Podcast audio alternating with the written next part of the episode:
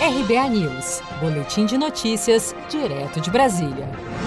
Em 24 horas, o Brasil registra 1.039 novas mortes por Covid-19. O Brasil tem 24.512 mortes causadas pelo novo coronavírus, conforme balanço do Ministério da Saúde. Para o ministro da Infraestrutura, Tarcísio Freitas, os novos equipamentos já disponíveis trazidos de fora irão reforçar o combate da pandemia. O décimo voo chegou hoje com esses materiais adquiridos pelo Ministério da Saúde que serão distribuídos para todas as unidades da federação. Estamos andando bem com essa operação. Essa operação está se, tá se encaminhando de uma forma bastante adequada. Nós temos voos chegando no Brasil agora todos os dias. Os dados mais recentes, divulgados nesta terça-feira, 26 de maio, apontam que 284 mortes ocorreram nos últimos três dias e há ainda 3.882 óbitos em investigação. Sendo assim, as autoridades sanitárias brasileiras recomendam cautela ao sair de casa.